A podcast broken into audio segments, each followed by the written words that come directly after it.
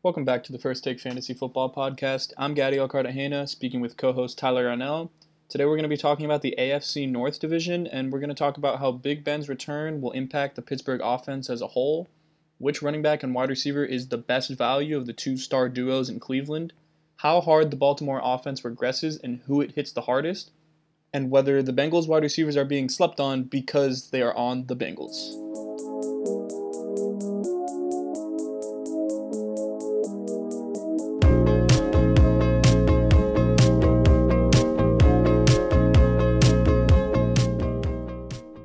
What's up, First Take Fantasy back here. Today we're going to be talking about the AFC North Division. And first, we're going to start things off talking about Tyler's favorite team. Tyler, let the people know. Pittsburgh Steelers, baby. Let's go. Yeah, so Tyler's a huge Steelers fan, and he has reason to be excited this year. They'll be pretty solid. And one reason I really believe in the Steelers this year is Big Ben coming back. Tyler, what impact do you think Big Ben coming back will have on this offense? I think the presumption here is that the offense will turn to a more run heavy offense in the 2020 season, given that they have a very solid offensive line.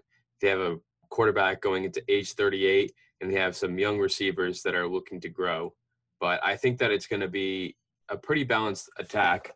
We saw last season they had 44% of their plays that were run plays and 56% pass. Yeah, in 2020, Roethlisberger is going to be throwing the ball a decent amount. Not really looking at him fantasy wise. With Roethlisberger, I think it'll kind of be a similar scheme to what it was last year, where the targets are either going to the slot receiver or the running back primarily. I don't know how much outside throwing there's going to be doing, not necessarily because of Ben, but more so tailored to the personnel that they have because Diontae Johnson, although we both believe in him, he does have some question marks as to how he can really function against number one corners as he is playing the X receiver position.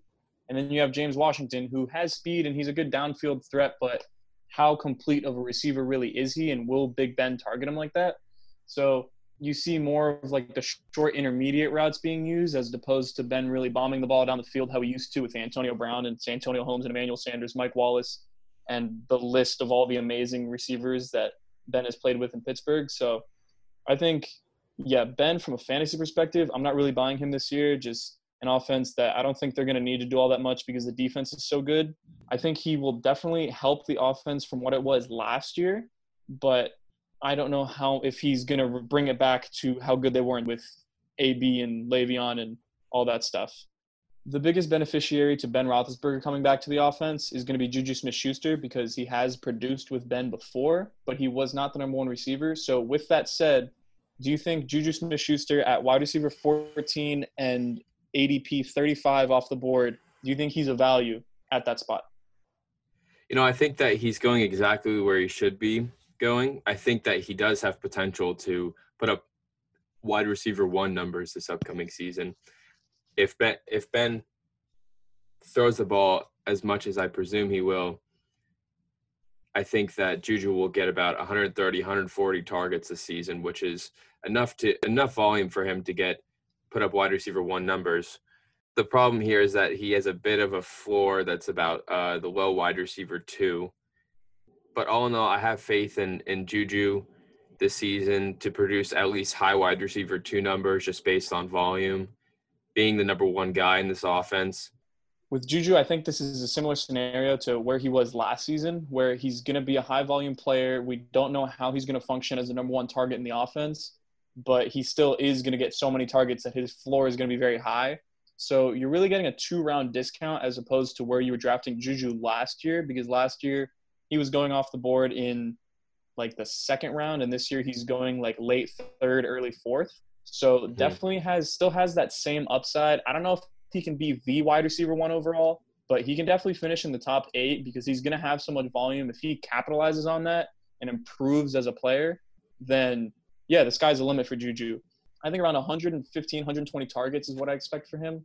And somewhere in the 80 to 90 catch range. I think he'll be efficient with his catches.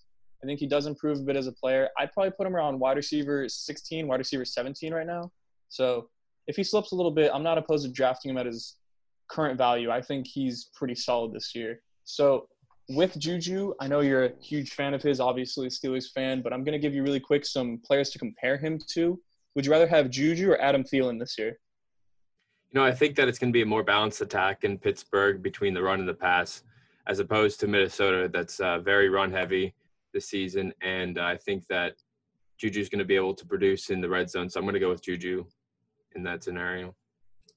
Yeah, I'll probably take Juju there just because I'm not really buying into Minnesota's offense this year. I know Dalvin Cook and Alexander Mattison, they're great on the ground, but something about Kirk and having to force it into t- tighter windows with Thielen doesn't really appeal to me. So I'll take Juju. Would you rather have Juju or Cooper Kupp?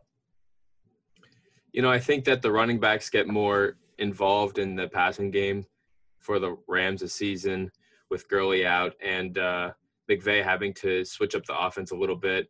We saw a 9% target share for the running backs last season. So I think that definitely goes up. And with that said, I think that I would take Juju over Cooper Kupp and Robert Woods with the because of the same reasoning. Yeah, I was going to ask about Robert Woods, but I guess the answer is there. I would actually probably take both of them over Juju. I think without Brandin Cooks there, yes, the tight ends are more involved and maybe the running backs are going to be involved, but at the end of the day, there's still going to be so many targets open in Los Angeles. I don't think their defense is going to be all world like we've been accustomed to a little bit. They are they did lose some players along that defense. So definitely think that both of those guys have the potential to finish as wide receiver ones as well. I like Cooper Kupp because he is Jared Goff's go-to guy in crucial situations, whether it's third down, red zone, or end of the game. Cooper Kupp seems to get those targets, and Robert Woods is just a target hog. He's consistently open for Goff and someone that is going to see probably the same amount of targets as Juju this year. I don't think Woods is being valued enough as a receiver. So give me both of those, but Juju's really close behind them. Yeah, that's how I stand on Juju compared to the field. And I want to get your opinion really quick. Diontae Johnson and James Washington, do either of these excite you in 2020? Not anything more than just a flyer at the end of the draft, maybe after the first 120 picks, just because I, I just feel like there's not enough meat on the bone for either of them. You know, we've said it before Diontae Johnson, we're, we're very high on him as a football player. I personally see a lot of Emmanuel Sanders in him, a young Emmanuel Sanders. So love that. I, That's a great comp.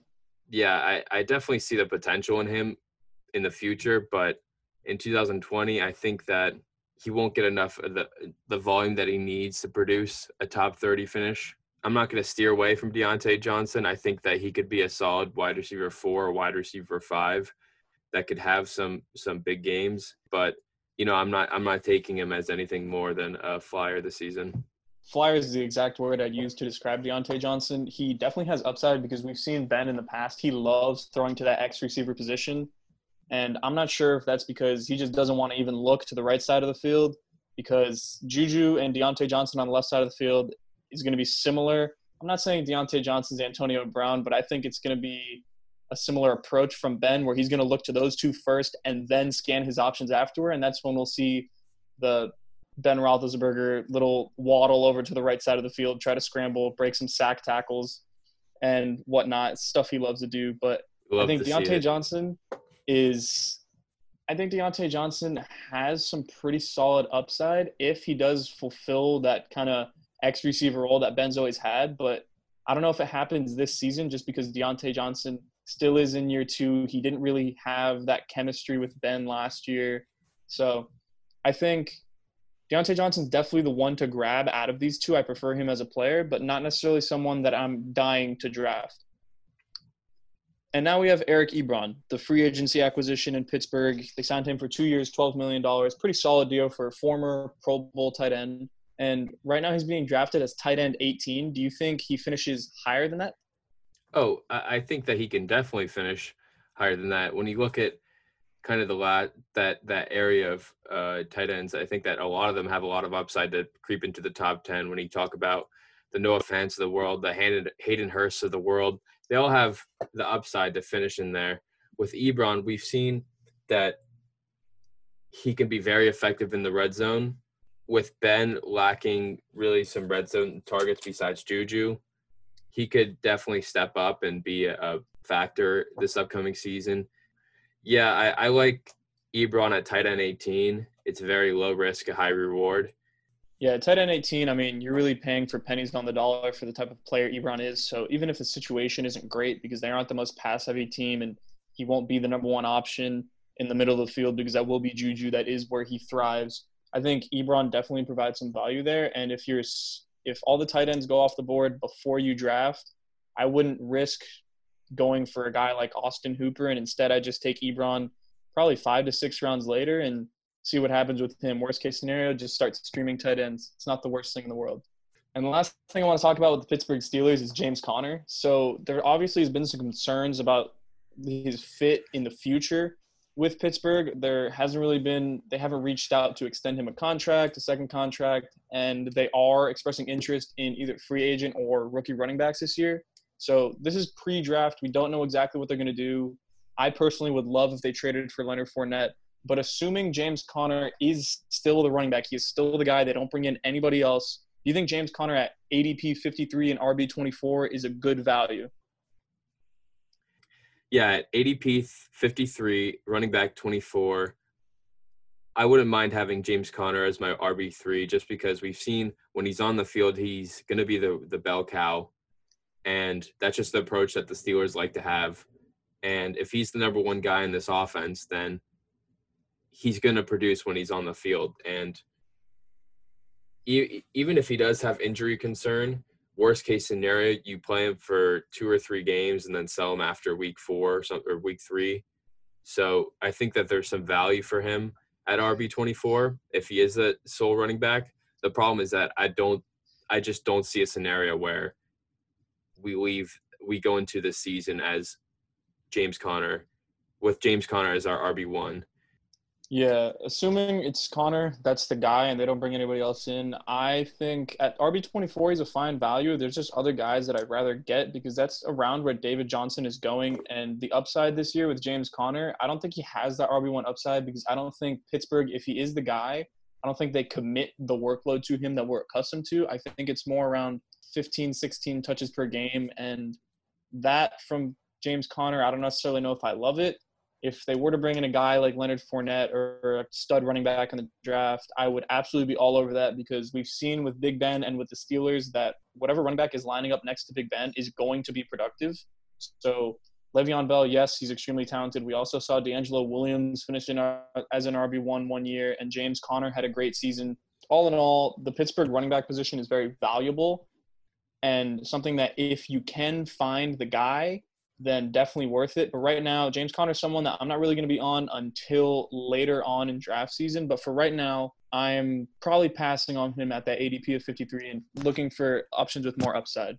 And now we can talk about the Cleveland Browns. So they fired the joke of a head coach that was Freddie Kitchens. They brought in Kevin Stefanski, the young, modern guy from Minnesota. And I think with him, the impact that he's going to have is the offense is going to be more run heavy, but they're also going to be very efficient. So we saw in Minnesota, they don't have necessarily the best O line, similar to Cleveland, but they could definitely run the football.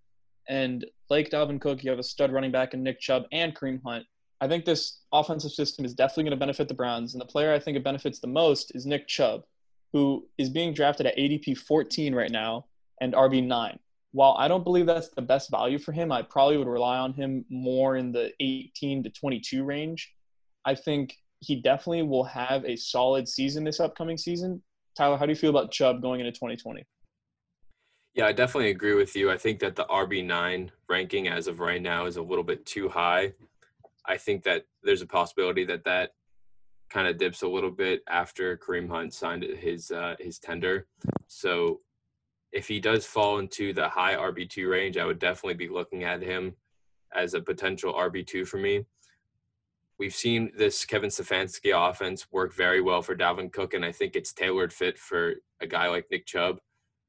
Um, I think that he he's definitely the biggest beneficiary to this head coaching change because we saw how inefficient they were on in the red zone last season, not only from from the quarterback play, but the running back play inside the five is just yeah like yeah don't it's even, it's ridiculous but don't yeah. even get me started inside the five i'll cover that uh, in a uh-huh. little bit yeah but with nick chubb i think that he's definitely going to have a productive season he I expect him to surpass 250 touches, which is more than enough for an RB two finish.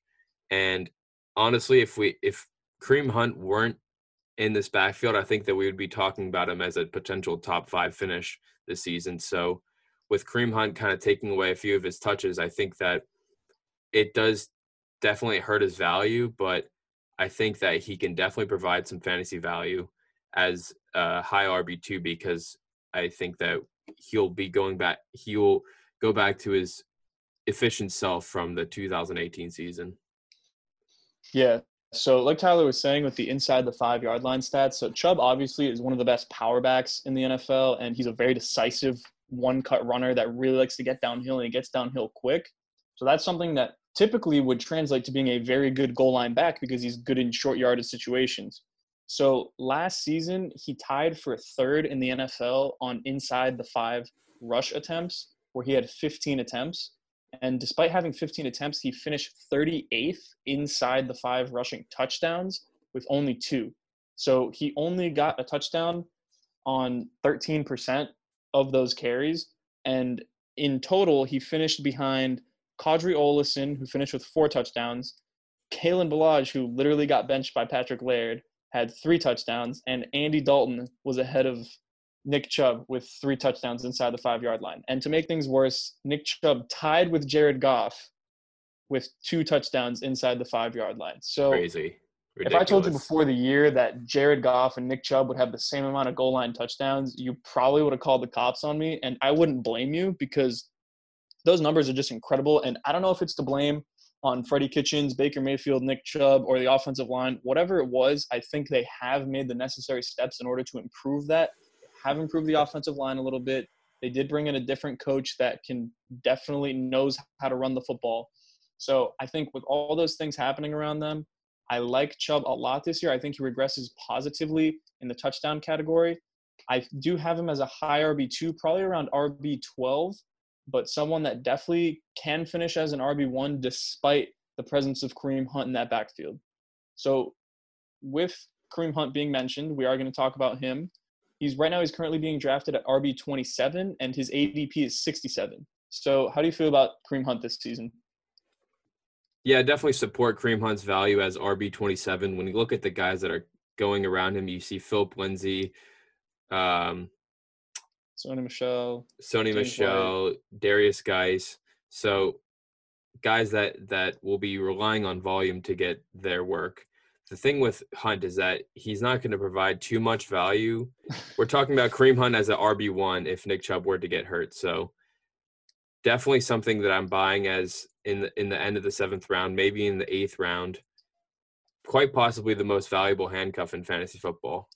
Yeah, he's def. I think he's definitely the most valuable handcuff in fantasy football, and I think the reason he might have slipped our minds in that NFC North podcast is just he is so talented and we've seen him do it at such a high level that I don't necessarily even consider him a handcuff. I consider him a starting running back in my head, and it's weird to see him sit behind Nick Chubb. And although he will have like shaky flex production because he is so talented, I don't think the touches will be there to start the season. So if you were to draft him at RB27, one thing I would say the value is fine because the upside is incredible but you definitely have to be patient because you're really just waiting for a Nick Chubb injury or for him to potentially get traded because this will be Nick Chubb's backfield to start. And Kareem Hunt, all he needs is one chance, and I have no idea he'll run away with either that job or the following job, whichever one he gets. But for right now, you really just are drafting someone in waiting and hoping that it turns in that you can cash in on that lottery ticket in the seventh or eighth round. So Kareem Hunt, definitely someone solid to draft from the Browns if you are patient with him. If not, you'll end up selling him for the cheap, and you would have wished that you wouldn't have drafted him. So another player that I think you would have wished you wouldn't have drafted at his current draft price is Odell. So he has all the hype. He is Odell Beckham Jr. He had the catch, and he has had some crazy plays, and he's flashed his talent very often in the league. But at the end of the day, last year he really underwhelmed. Whether that was Freddie Kitchens or Baker or Odell, whatever it was, it didn't work and he saw a ton of volume, but still only came away with around 74 catches, just under 1,100 yards, and only had four touchdowns. So with that said, Tyler, at wide at a price of wide receiver 10, and ADP 27. Do you think Odell is worth it this season? Absolutely not. I don't. I would definitely not trust Odell Beckham as my wide receiver one, nor my wide receiver two. I just feel like there's too many questions in this offense regarding the the run first approach. I don't think that he'll be the number one target getter in this offense. I think that Ooh. that will go to Jarvis Landry, and I think that best case scenario he does get traded out of Cleveland to a better situation where we in that case we would be having a different discussion about Odell Beckham Jr. But as of right now, wide receiver 10, ADP 27, get that out of my face. yeah, that that price tag is just ridiculous, and I think that's another situation where you're paying for the upside, not necessarily the floor. Mm-hmm. So I like to draft players at their floor and have them outproduce their ADP. But with Odell at a third round pick, I don't know if I could trust him as my third or fourth best player. He really is someone that should be taken in the fifth round or later, just by the profile of what he did last year, the situation that he's going to be in this year. I think he compares a lot to Stefon Diggs. So last year, Diggs was very efficient, but he didn't necessarily see all that many targets, especially when Thielen wasn't on the field. And it took Diggs, it took one Thielen to get hurt and two Diggs to start crying like a baby after the games, saying that he didn't want in Minnesota and saying he wasn't getting enough targets. So a similar situation to what we've seen with Odell before, just making a lot of noise. And I think Odell kind of fits that Diggs role in this offense. He's the big play guy, and Jarvis Landry will be the Adam Thielen in this offense, and he'll be the chain mover. So when you look at Stefanski's offense, what he did last year, the targets mainly favored Thielen, partially because Kirk is just so conservative as a quarterback, but also because the offense favors the short passing game to open things up in the box. I think Landry here is probably the better value at wide receiver 30. He's coming as ADP 69 off the board. So I would probably take, in terms of value, I take Landry over Odell. Odell is just someone that the price tag is way too high for me to even consider drafting him unless he falls three or four rounds. So give me Landry of the two receivers in this receiving corps. Yeah, Jarvis Landry is currently being ranked as wide receiver 30, ADP 69. I absolutely love that value for someone that could possibly fall to the eighth round and I could have as my wide receiver four. I I would love to have Jarvis Landry at that position. Yeah, he also fits the quarterback that Baker Mayfield is. I mean, we've seen mm-hmm. him succeed with Baker before, but he's he's a receiver that he isn't necessarily going to break the big play and he's not going to go for 60 yards on a slant route like Odell could but he's going to get open and he's going to catch the ball in traffic. He can catch the ball in those tight windows and create a little bit run after the catch. He he fights for yards. He's a hard player. So Jarvis definitely someone I like this year. I don't think you're getting the right value from Odell. I think you're getting great value from Jarvis, and they're probably closer to equal than most people think. And another tandem that there is in the Browns offense is the tight ends. So Austin Hooper and David Njoku. So David Njoku, really quick, I do not want him in fantasy. Won't talk about him until he gets traded. So if he gets traded, hopefully to my New England Patriots for something like Joe Thuney, then we'll talk. But for right now, David Njoku, stay away. And another player you should stay away from is Austin Hooper. He's being drafted as tight end nine right now. Tyler, how do you feel about Austin Hooper coming as a tight end nine off the board? Yeah, I'm going to be avoiding Austin Hooper this season solely because of his price tag. Also, well, not solely. I, I really don't believe in him in this offense. I don't think that he'll put up the same production that he did in Atlanta and Dirk Koetter's offense. So I'm going to be avoiding him this season. Let someone else uh, take him in the seventh or eighth round and uh, be disappointed. Yeah, I love what you said there about uh, not playing in a Dirk Koetter offense anymore. So we saw with Stefanski, the tight ends weren't necessarily all that involved until one of the receivers went down. I think that'll kind of be the same thing for Hooper. I think he's brought in more as a blocker, which doesn't necessarily make sense because you can pay a lot cheaper for a blocker. So mm-hmm. the contract is interesting because he is the highest paid tight end in the NFL. But even with that, I'm not following the money on this one. I think Hooper is just in a bad situation coming from possibly the best situation he could have had in Atlanta. So I'll pass on Austin Hooper. One player that's very enigmatic on the Cleveland Browns this year is Baker Mayfield. And last year he had all the hype around him. He was being drafted as a top 10 quarterback and he did not deliver. So with the coaching change and the uh, run heavy approach that I think the Browns will take, how do you value Baker Mayfield this year? I think at his current draft value of quarterback 15 off the board, which is about borderline undrafted. I think that's about where he should be going. You said it. Uh, this is going to be a more run heavy offense, but I also think it's a better fit for Baker Mayfield, considering he was in a Freddie Kitchens offense, which I personally believe was abysmal. So I think that yeah. I think that the the offense uh, as a whole is going to be a lot more efficient this season. I think that they can do a lot more damage, and if the run game gets going, I think it'll definitely benefit Baker because it'll put more pressure on the defense to respect the run and then leave guys like Odell and Jarvis open. So I think that he's being drafted exactly where he should be because he do he does have a little bit of inconsistency and could have could finish around the quarterback 15 16 range but he could also finish as a low QB1 yeah, I think Baker is a player that he's going to have a bounce back year from a real football perspective. I think he'll be more efficient, but the volume won't necessarily be there. So the stats won't reflect him being that much better as a fantasy quarterback. I think he's appropriately valued at QB 15. He's a solid backup quarterback with some upside, but I think he's someone that is just going to benefit from this offense. And I think he'll have a great year and he'll probably lock up that next contract from the Browns due to the season that he'll have this season, but I don't know if it'll benefit him that much from a fantasy perspective. And now we have the team that everybody thought was going to be the Super Bowl champs, the Baltimore Ravens. So the Ravens had an incredible year last year. Efficiency was off the charts across the board at virtually every position except wide receiver. And Mr. Efficiency himself, Lamar Jackson, he won the MVP. So, Tyler, with that being said, Lamar Jackson coming off the board at ADP 25. He's the first quarterback off the board. How do you feel about him at that value? You know, I love the talent that Lamar Jackson has. He he applies defense or applies pressure to the defense from a passing standpoint and a rushing standpoint. I find it difficult to believe that he can put up the same numbers that he did last season, this upcoming season. The Ravens threw the ball the least amount in the NFL at 401 times, but threw the most passing touchdowns in the NFL at 36 touchdowns. He had a 9.2 touchdown percentage this past season, which is more than double the average. I think that he's going to have to throw the ball a little bit more, which means his his volume will go up, but his efficiency will go down. He won't be able to run as much as he did last year. He'll still provide that running value because it's Lamar Jackson.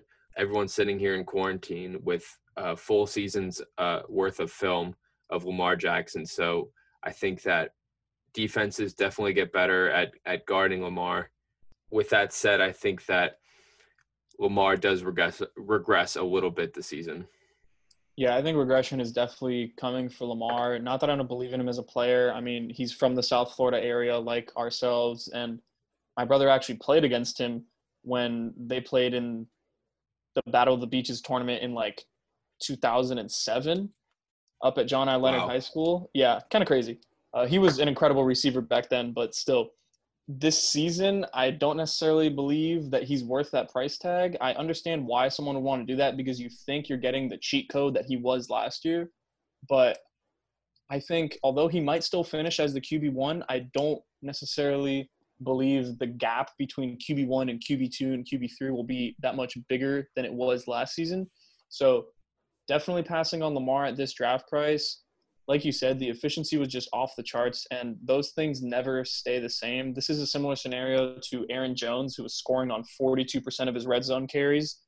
It's just, it's going to go down. And I think Lamar also regresses. And although the volume might be up, the regression is just going to hit very hard because it is almost impossible to keep that all world efficiency two years in a row. And it doesn't matter who you are, we've seen it time and time again. There will be a regression to the mean. So I think Lamar Jackson, he's still going to be a top three option, but not someone that I'm looking to draft in the first three or four rounds of my fantasy draft. And another player that benefited from this incredible efficiency was Mark Andrews. And he's a different scenario because although his efficiency was incredible, they did lose Hayden Hurst in a trade, and he was taking the complement of Mark Andrews' snaps. So Mark Andrews was giving him 45% of snaps a game. So with Mark Andrews only being on the field for 55% of the game, he still was producing the tight end one numbers. Tyler, do you think this year Mark Andrews is a lock to finish in the top three? I like what what Mark Andrews did with the amount of snaps that he got, the volume that he got last season. I think that he does regress a little bit from a touchdown standpoint. He had 15.6% of his catches turn into touchdowns. Eight of his 15 red zone targets and catches were touchdowns. With that being said, you mentioned it. Hayden Hurst is out of there. Lamar's going to have to throw a little bit more. I think that the volume definitely goes up for Mark Andrews. He had a, I think, a 24% target share last season, which is more than what you want from a tight end one. So at his current ADP of, I think it's 46. 46. Yeah. Right around where where Waller's go, Darren Waller is going. I think both of them definitely have some top three potential. And if I were to take a, a, a tight end within the first five or six rounds, I'd be looking at them over Kittle and Kelce just because I think that there's a lot more value to be had drafting one of them at the fifth or sixth round. Straight up, would you take Andrews or Waller? You're really putting me on the spot here, man. One you more know, answer. Waller's my boy. So is it Waller? I'm gonna go with Waller. Screw it. I'm gonna I'll go take Andrews. Might have to throw some money on that throughout the Yeah. season, but we'll I'm get back cool to you it. guys on that. Uh, yeah, I'm a big believer in Mark Andrews this year. Yes, the efficiency was insane last year, but playing that full complement of snaps is going to be huge for him getting even Very more beneficial. targets. He's pretty much the number one receiver in this offense, similar to the way Travis Kelce and George Kittle are, and Zach Ertz has been in And their Darren Waller. offenses And Darren Waller. and Darren Waller. Yes, yes. Sorry, I don't I don't mention the tight ends that are below Mark Andrews.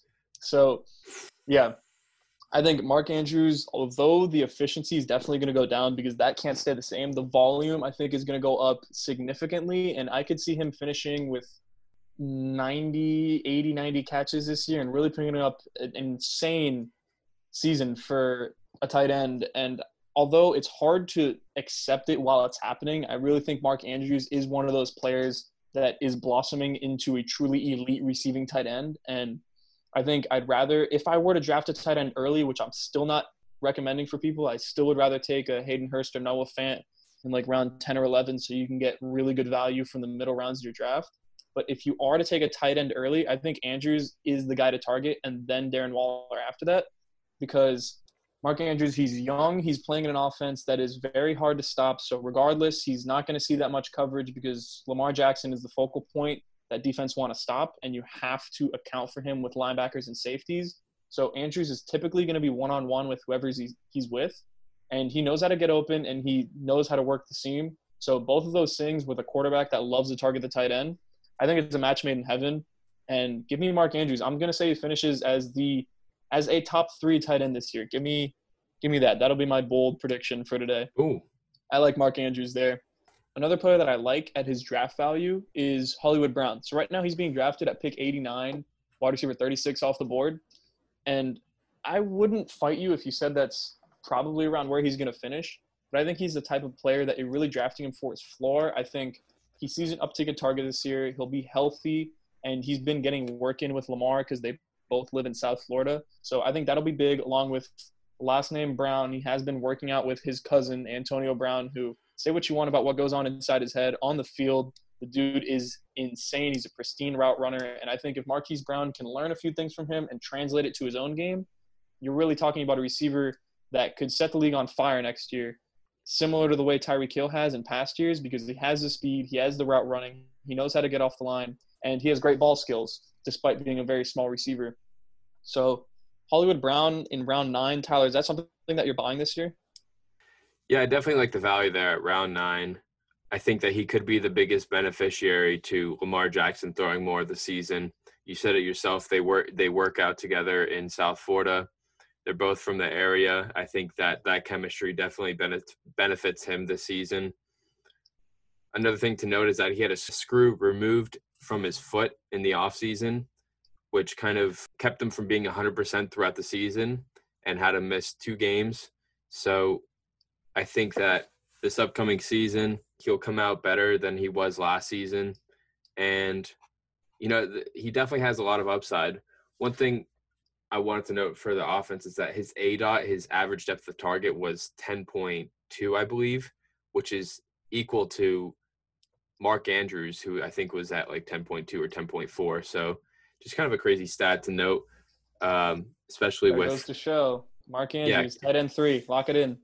yeah, that goes to show the the upside that Mark Andrews has, and kind of the completeness that that Hollywood Brown demonstrates in in the route tree that he runs. Because people kind of think of him as a solo deep threat, but we saw him last season kind of run a full route tree, ran some drag routes, ran uh, curls, stuff like that. But yeah, I think that this there's a lot of upside for Hollywood Brown at the ninth pick especially uh, since he could be the number two in this offense. So de- definitely buying Hollywood Brown with the ninth pick. Yeah, Hollywood Brown, great value. Another player that I don't really know if he's a great value this year, Mark Ingram. So right now he's RB 18 off the board. Last year he finished as RB 8 and half PPR. Where do you stand on Mark Ingram this year? Yeah, I think that Mark Ingram's going exactly where he should be going at RB 18. I think that he's going to be the sole running back one in this offense, not an RB one in, in fantasy football. But I, I could see him surpassing 230 touches this season. Their best offensive lineman for the Ravens, Marshall Yanda, retire the season. So I think that definitely takes a toll on Mark Ingram.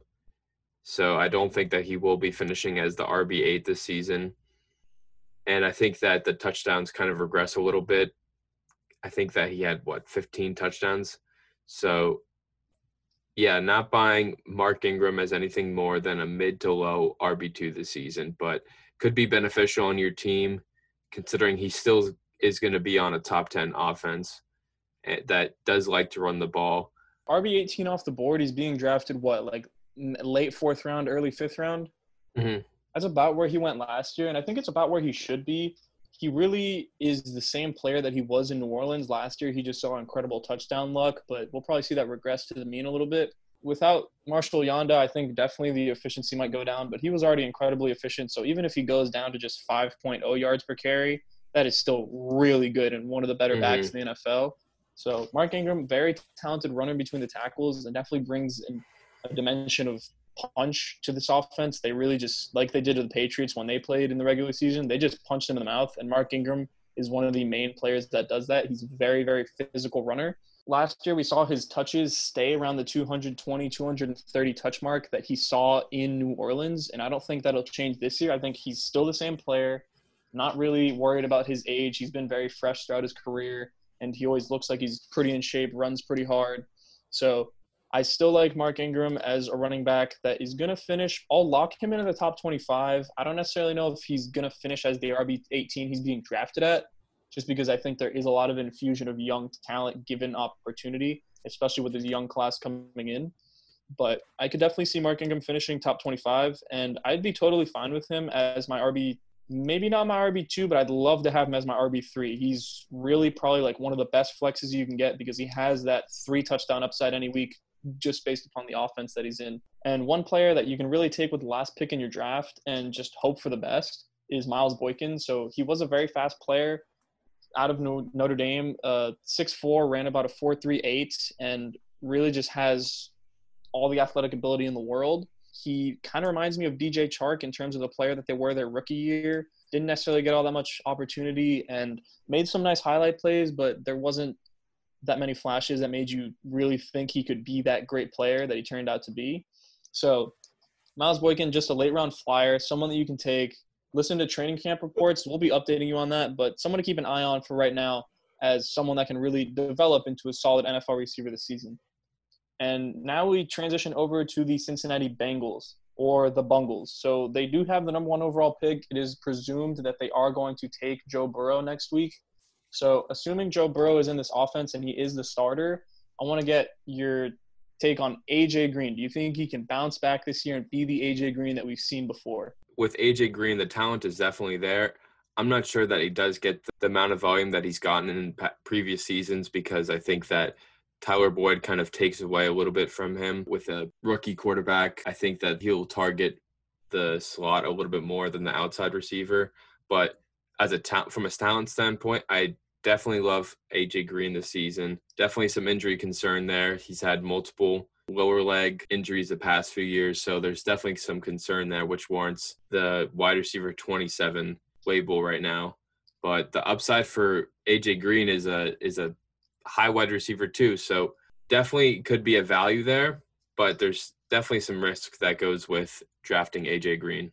Yeah, I think at wide receiver 27, his injury risk is really baked into his ADP. I don't think he'll, if he plays the full season, I don't see how he finishes below wide receiver 27. So this is a oh, scenario oh God, where no. you're drafting a player at his floor, even if it's going to be Joe Burrow. I think with the system that he could play in with Zac Taylor, it likes to get receivers in space. And AJ Green, if you give him space, he's a very physical runner. He can separate and he's also very fast. So just really an athletic specimen, and he knows how to play the football. He can high point. He has incredible ball skills, and he isn't afraid to run over the middle of the field. So I kind of get excited talking about AJ Green in this offense. If Joe Burrow turns out to be what everyone thinks he's going to be, it'll definitely be the best quarterback that AJ Green has played with. So pretty interesting combo there. I think AJ Green has high wide receiver two, low wide receiver one upside. He if he can get back to the guy that we're used to he's being drafted appropriately right now just because of that injury risk, and you don't necessarily know what's going to happen with that offense. But if he's on the board at wide receiver 27, anywhere from that to wide receiver 30, I'll take him. I'll just I'll take a flyer on the upside. Worst case scenario, I missed on one pick in the middle rounds, but that upside that late in drafts is something that I like to be had. And another player that I think is a good value from this team, just because of like you said, rookie quarterback, probably target the slot, take the easier throw more often than not. And this player reminds me of Robert Woods and the type of role that he had in the Rams offense.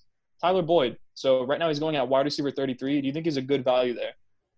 I think he's definitely a good value for someone that you could get as your wide receiver four. We've seen the past couple the past couple years he could definitely provide some fantasy football value, and I think that he could be the leading target getter in this offense because it is a rookie quarterback, and I do think that he does target the slot a bit in this offense. There can be two wide receiver twos in this offense. I'm not sure that they're going to be a wide receiver one and a wide receiver two. Definitely see the upside for Boyd and AJ Green there in this offense if everything works out the way that Zac Taylor wants it to. I'm buying Tyler Boyd at wide receiver 33. I, am presuming a top 24 finish for Tyler Boyd.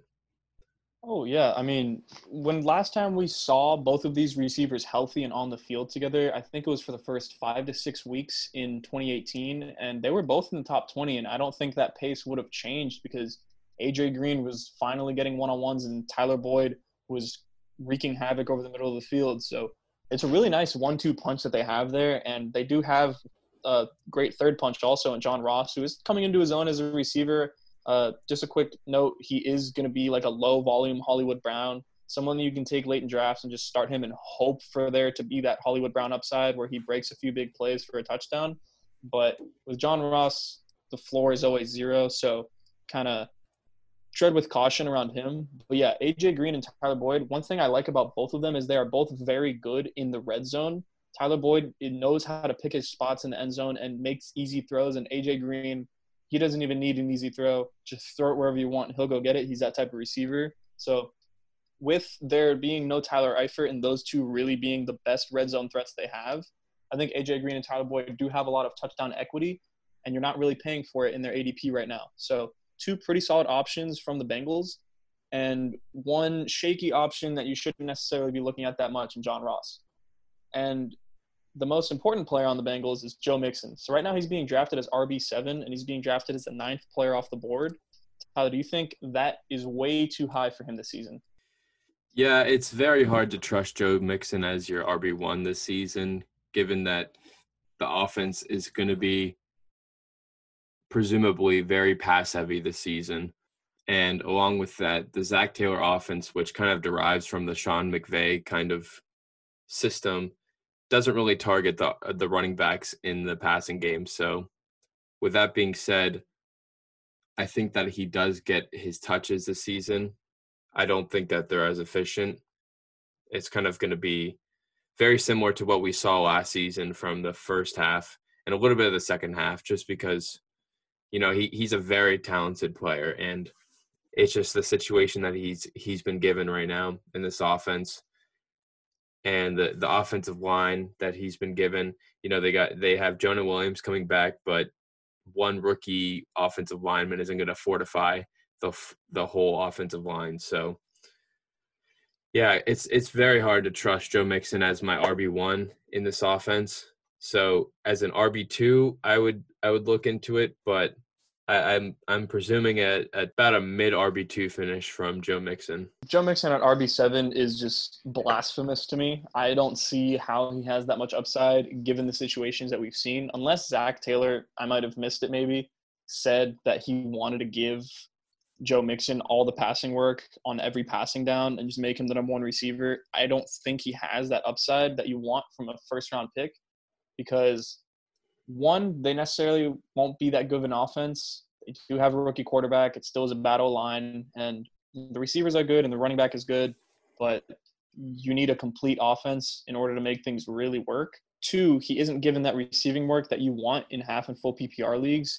He has never topped more than 43 receptions, and with Zac Taylor last year, he only had 35 receptions for 287 yards. So that number really needs to go up, and he needs to be playing more on third down. And I don't necessarily think that'll happen because they did re-sign Giovani Bernard. They believe in him as a player. He is a good player. He just isn't Joe Mixon.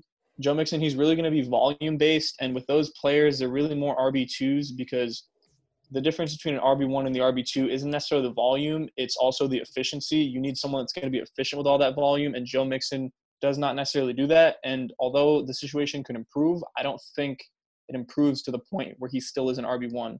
So Joe Mixon this season overvalued. Don't draft him in the first round. If he slides to late second round, then you can take him. But there's no reason he should be ahead of guys like Nick Chubb, Josh Jacobs, Austin Ekeler, Kenyon Drake. They're really he's really more in the Kenyon Drake and Austin Ekeler category than he is in the Nick Chubb, Josh Jacobs category. So someone that's being overvalued right now, Joe Mixon. That's going to be it for the AFC North podcast. We have one more episode left where we're going to be talking about the AFC East, and then we'll be moving on from divisional analysis to draft analysis and doing a deep dive to uncover this year's biggest sleepers and busts. If you like what you hear from us and want more stats or fantasy advice, or just want to connect with us on social media, you can follow us on Twitter at FTFantasyFB and on Instagram at First Take Fantasy. Our next episode will be covering the AFC East, we'll be talking about Stefon Diggs' trade to Buffalo, how bringing in Chan Gailey as the offensive coordinator uncovers some fantasy gold in Miami, what the Jets' offense is going to look like with year two under Adam Gase, and if there's even anything to be excited about in New England.